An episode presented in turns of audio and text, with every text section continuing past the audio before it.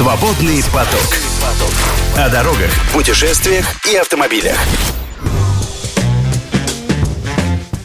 Юбилей, юбилей, друзья мои, исполняется у нас а, 55 лет э, модели, которые у меня совершенно особое отношение, не знаю, Игорь, надеюсь, у тебя тоже. Это ЗАЗ-966, производство которого началось 1 э, марта 1967 года.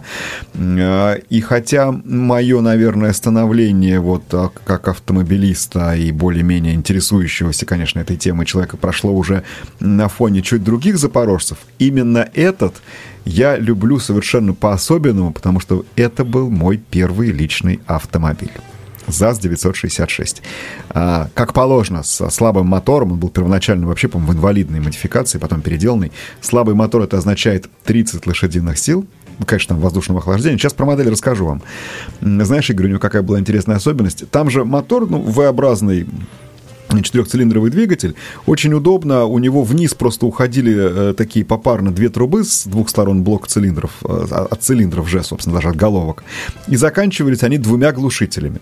Соответственно, вот в задней части машины из-под свеса торчали две трубочки именно трубочки, они тоненькие, они очень тоненькие, были, выхлопные, да. Поэтому, естественно, как-то раз посмотрев фильм в очередной раз «Волга-Волга», я вдруг увидел в нем название своего автомобиля, который стал для меня и для всех моих друзей двухтрубным гигантом. Потому что было две трубы, да.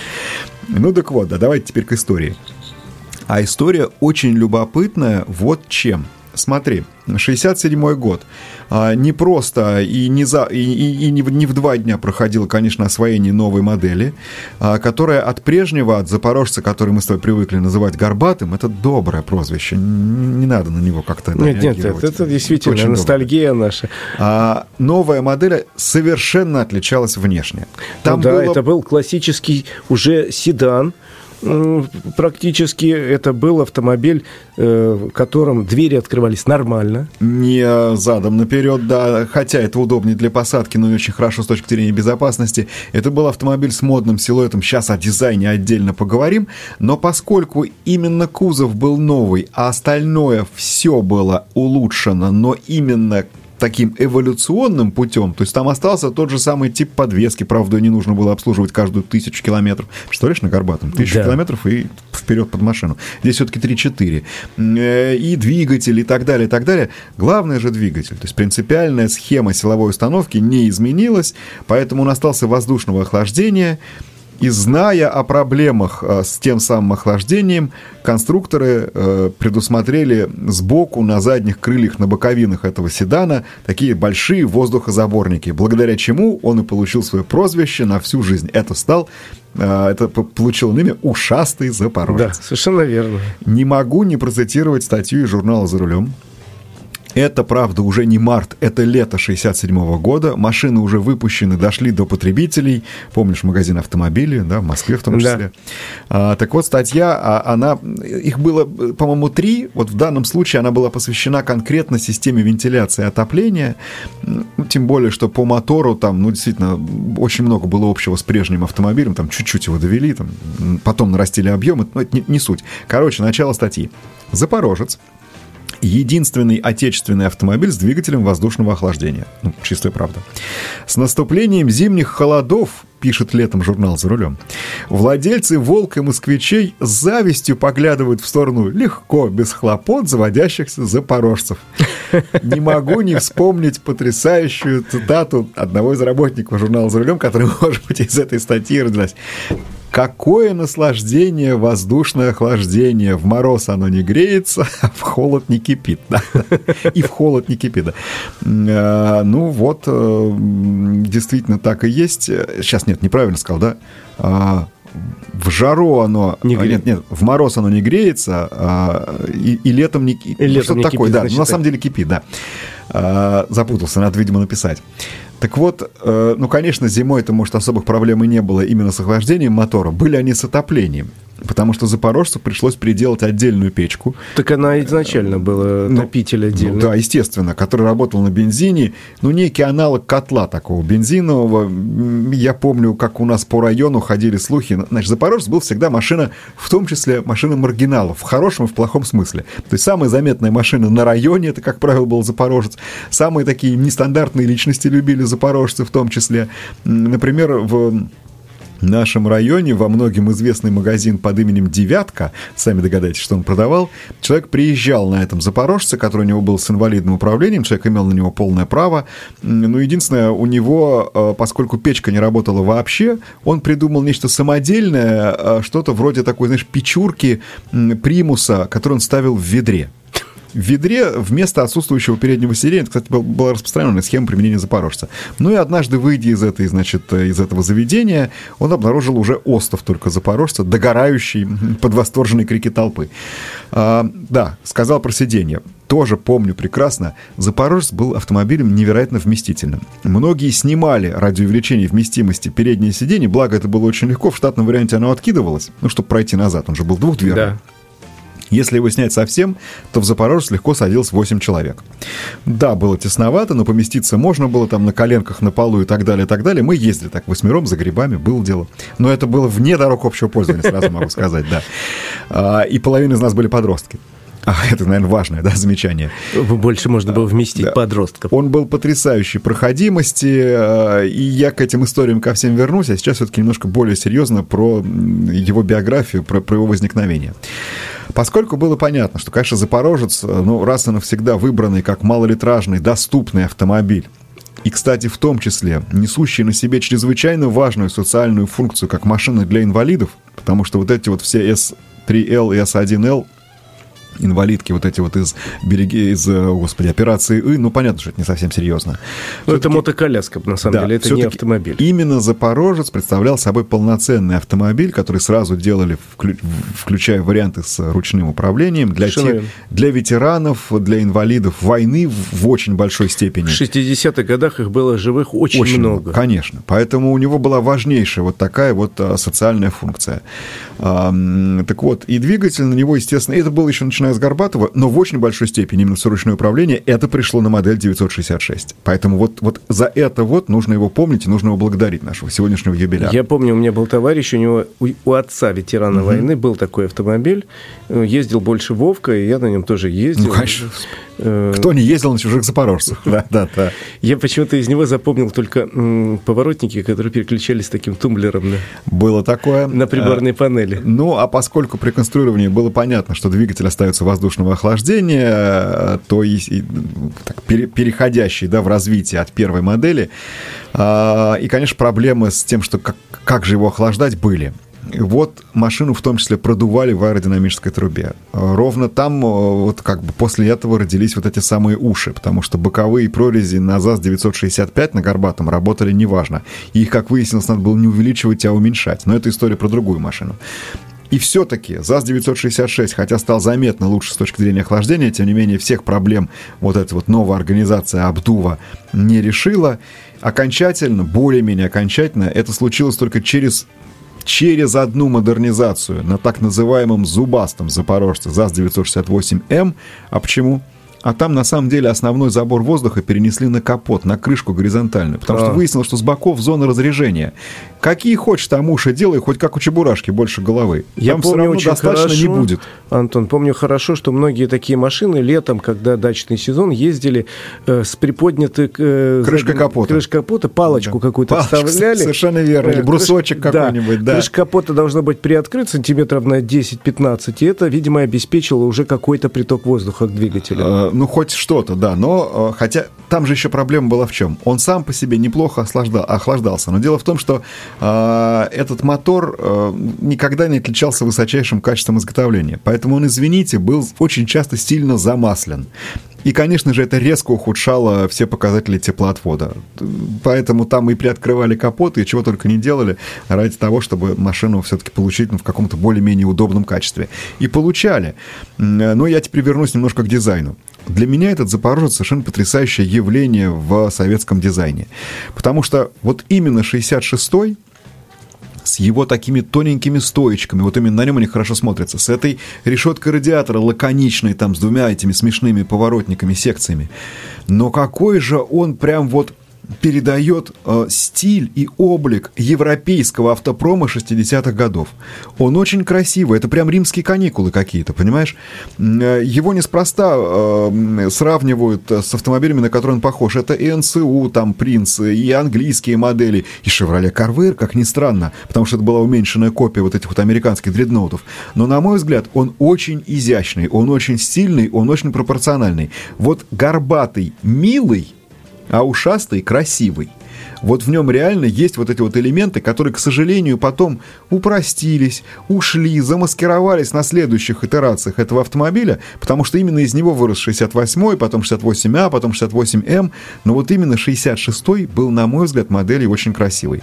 Ему, кстати, суждено было очень недолго прожить на конвейере, Давайте до паузы про историю, а потом про всякие интересные рассказки вокруг него поговорим. Потому что встал он на конвейер в 67 году, к, 70, э, к 73-му вышли, наконец, на мощность э, по 100 тысяч машин в год, а собирались вообще делать 150. Ну а потом подоспела следующая модификация, которой присвоили индекс 68. Но надо отдать себе отчет в следующем. Никогда больше э, до середины 80-х годов, даже практически до конца, на заводе «Коммунар» не было новой модели, по-настоящему новой. И это отражает ситуацию во всем нашем автопроме, который вдруг рванул в конце 60-х, а потом не случилось ничего. Это все вот многочисленные повторения «Жигулей» одни из другого, «Москвичей», чего бы то ни было, «Волги» и так далее, и так далее. Смотри, на заводе «Коммунар» 60-й год старт Горбатова, да. 67-й старт ушастой модели, совершенно другой. А потом 68, 68А, 68М. На самом деле да, это, это все вот эти самое. вот ушастые мыльницы Вариации. и так далее. Конечно, да, модернизированные, да, серьезно улучшенные. Но да, это там двигатель помощнее сделали. Да, да, да, довели до 45 сил, применили 92-й бензин, тоже мало кого обрадовали, по-моему. Но, тем не менее, это все было одно из другого. До самой Таврии, до 94 -го года вот так вот и делали, и делали, и делали. Вот эти вот поколения автомобиля, который стартовал 55 лет назад, какую дату мы сегодня отмечаем. Поэтому не могу не отметить, как тогда умудрились, как Стышенко тогдашний там, э, э, как конструктор, как они вот умудрились сделать такую машину, мне до сих пор непонятно, потому что она была еще и первой на самом деле.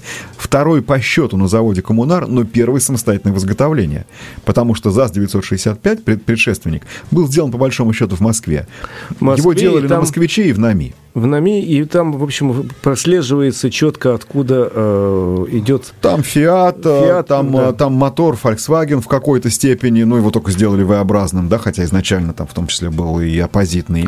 А это действительно, хотя и по стилистике отчасти повторяющая, ну это как мода любая повторяется, европейские модели. сделан в стиле совершенно того времени, и даже ты прав, он выглядел тогда очень стильно, хотя и дребезжал, и э, звук работы двигателя дичем не спутаешь, и был не очень надежным, и ремонтировали его на кухне, как в мультфильме э, про Простоквашино.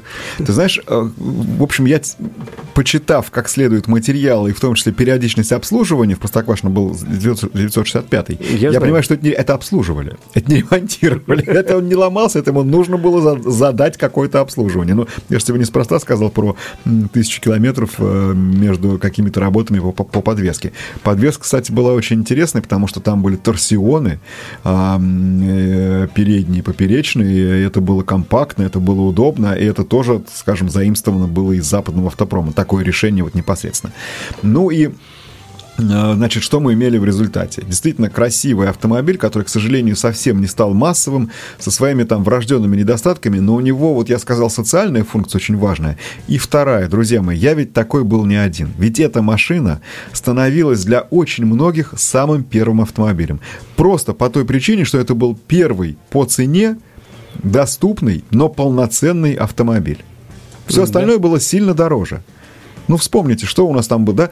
Стандартный путь обычного советского автовладельца. Велосипед, начиная с мальчишеской поры, может быть мопед, может быть мотоцикл, запорожец, ну а потом, глядишь, подкопить, время пройдет, и очередь на «Жигули» подойдет. Но вот через Запорожец прошли, на самом деле, очень-очень многие, а кто-то и не стал отказываться. Я, например, был знаком с очень обеспеченным по тем временам человеком, а, который жил, у него была фактически вилла около Сухуми, и вот ездил он как раз на Запорожце.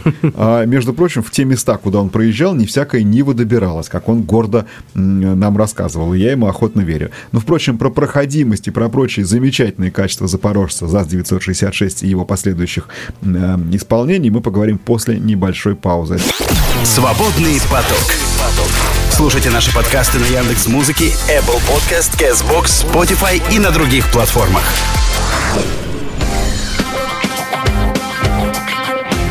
55 лет э, Запорожцу, а все как новый, да? 966 э, автомобиль э, встал на конвейер в марте 67 года, постепенно выпуск наращивали, но вышли в итоге на какие-то серьезные объемы. Давайте теперь немножко про проходимость. Вот все запорожцы, и это, конечно же, не исключение, отличались великолепнейшей проходимостью, можно было бы ее назвать феноменальной, но, впрочем, наши машины многие неплохо умели ездить без дорог, ну, просто потому что дорог всегда не хватало. Тем более здесь, потому что, во-первых, гладкое днище, а, ну, по понятным причинам, да, никаких коммуникаций, там, карданного вала и прочего ничего не было.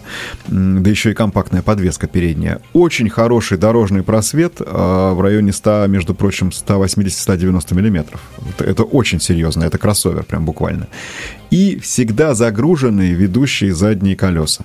Да. То есть он всегда мог как бы немножко приседая на попу, но вылезать там из любых самых серьезных э, Плюс достаточно легкий кузов. Безусловно. Легкий кузов. Не зря же на базе этого автомобиля потом сделали внедорожник Луаз, использовав агрегаты, да, да. который довольно долго служил и в советской армии в качестве, как ты говорил? Это, это был э, транспортер переднего края, это был ЛуАЗ-967, да, а был еще 969, который достаточно широко расходился э, по частникам. А, кстати, удивительный автомобиль, первый наш передний приводный. Так, на минуточку, у него подключались именно задние колеса. Вот так, то есть... А, ну, а Запорожец, да. Угу. На его базе, еще раз говорю, делали внедорожники, в том числе для армии. Так что, э, действительно, автомобиль был необходимый. В общем, в, анекдоте в известном его можно четыре пассажира брали за края, э, за углы и передвигали. Ну, вряд ли это было прям так уж реально возможно, но если хорошенько поднапрячься, да, в принципе, наверное, э, это, это было реально. Ну, и вот помимо проходимости, чем еще отличался? Ремонтопригодность. Она была настолько хороша, что это извиняло его довольно низкую надежность. Слушай, а тут тоже стекла заменялись спереди, передние и задние? А, нет, они не... Как насколько я помню, насколько я помню, не были они настолько идентичными, но я помню другое. Я сам, не имея практически никакого опыта, снимал с него двигатель просто на улице, причем в ноябре, как сейчас помню. Э, можно было, причем э, достаточно легко можно было отсоединить весь силовой агрегат вместе с коробкой передач, а можно было даже их расстыковать и по отдельности я так потихонечку в подсобочку, у меня была такая в подвале, этот мотор вдвоем с приятелем утащил, там полностью разобрал, ну а через полгода собрал. Правда, он все равно не стал идеальным совсем, да но уже заводился, в отличие от прежнего состояния. А он вообще ездил, твой первый Запорожец? А, очень недолго, очень немного. Плохо он перенес заданный мною капитальный ремонт, по моему неумению в том числе плохо перенес. А, ну и там были некие недостатки, с которыми я так и не смог справиться. В частности, он был известен тем, что вот этот алюминиевый его блок двигателя, он был, ну, недостаточно крепкий. Он не, не держал шпильки, э, если сто... их можно было легко перетянуть, на которых, собственно, собиралась дальнейшая вся конструкция, все цилиндры и головки, и вот легко можно было здесь, ну, что, что-то потерять, да, как, какое-то, какое-то качество этого и двигателя, и автомобиля. Но зато были были, еще раз скажу, неоспоримые достоинства в виде того, что в самом деле можно было почти все и легко отремонтировать.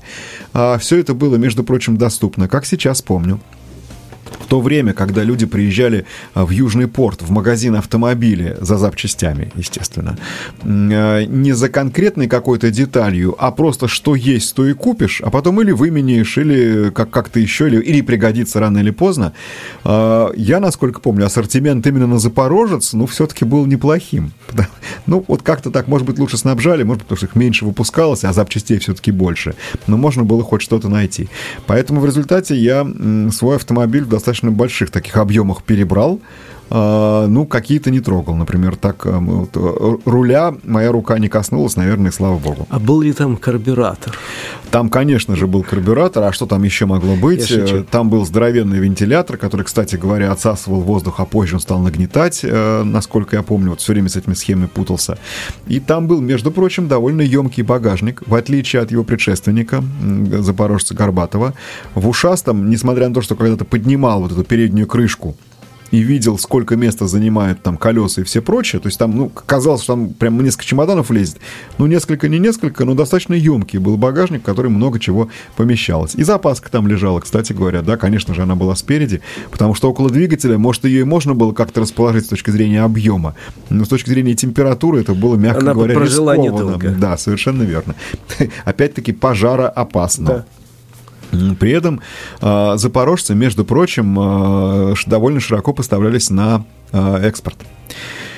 И я понимаю, что довольно широко это скорее слово правильное именно в советских масштабах, но тем не менее для запорожцев, для всех было выбрано очень хорошее, на мой взгляд, экспортное название, и под именем Ялта, правда, с несколько разным написанием, эти модели можно было встретить в продаже, ну, например, в Финляндии. Ну, 965 тоже в экспортном Вот начиная с него, да, я сказал, все запорожцы, да, вот для них именно поэтому, я говорю, единое название, там иногда просто различалось написание первой буквы, в каких странах это было Y английское, а в каких-то J, насколько я Более того, я прочитал, что 966 э, планировали выпускать где-то в Европе с да. двигателем водяного охлаждения, тоже под названием Ялта. Было сделано несколько экземпляров, mm-hmm, демонстрировались на выставках на каких-то, но в серию не пошли. А может быть и жалко, потому что, вообще говоря, по, вот скажем, по потенциалу конструктивному в этом автомобиле было много чего интересного. Я до сих пор, еще раз скажу, восхищаюсь его кузовом. А, ну, а как раз самое слабое место мотор, может быть, в итоге действительно стоило его сразу заменить, потому что машина, которая сделанная на коммунарии и которая наконец-то не перегревалась, это уже была только Таврия. Конечно. Ну, в Таврии было тоже много это болячек. Точно. Но это это, это уже совсем другая история. Да, точно, это совсем другая история. А 966 действительно э, посадил за руль многих-многих, в том числе моих сверстников. Может быть, это была мода. Не знаю, среди твоих знакомых были люди, у которых был первый запорожец? Потому что у нас в институте, когда я учился, это была просто довольно массовая модель. У тебя как? У меня есть запорожец. То есть вплоть до вопроса, у тебя есть запорожец? У меня есть запорожец. Ты знаешь, очень смешно, но я учился вроде на престижном журфаке МГУ, и у нас ни у кого это 80-е годы, начало не было машин, и вдруг у одной так, из а наших... декан? Э, вот не было, пустой двор был. И вдруг наша одна однокурсница начала приезжать на Запорожце. Такие? Такие, да. И, в общем, это было при том, что престижный вуз. Э, в общем, все говорили, ну да, хорошо, ну как-то вот Запорожец уже к тому времени, 80-е годы... Из, из, из машины утили... отчасти даже мечты превратился в машину, ну... Э, из анекдота. О, о хорошее определение. Машина да. из анекдота, хотя анекдоты про Мерседес появятся чуть позже, тогда Мерседесов-то не было практически. Но все-таки он уже не, не был. Но с одной стороны, вот девочка приезжала, уезжала, и ей немножко завидовали, с другой стороны, какое-то отношение было. Ну, вообще он запорожцы. Но других машин у нас у однокурсников не было вообще. Хотя на курсе было 200 с лишним человек. Ну, в общем, это действительно такая большая страница нашей автомобильной истории. И пусть 66-й именно с таким индексом выпускался сравнительно недолго, но он послужил родоначальником большой-большой серии, который при всех разнообразных там историй и недостатках и достоинствах этих машин, тем не менее, а, ну, действительно стала такой страничкой нашей автомобильной истории. А, в том числе, кстати говоря, история автомобильных автомобильных э, слов автомобильной лексики. Но подумайте сами, столько прозвищ, сколько у запорожца, горбатый, ушастый, мыльница, зубастый и так далее, и так далее, не было, наверное, ни у кого. Ни у какой другой машины. С юбилеем тебя, запорожец, 55 лет.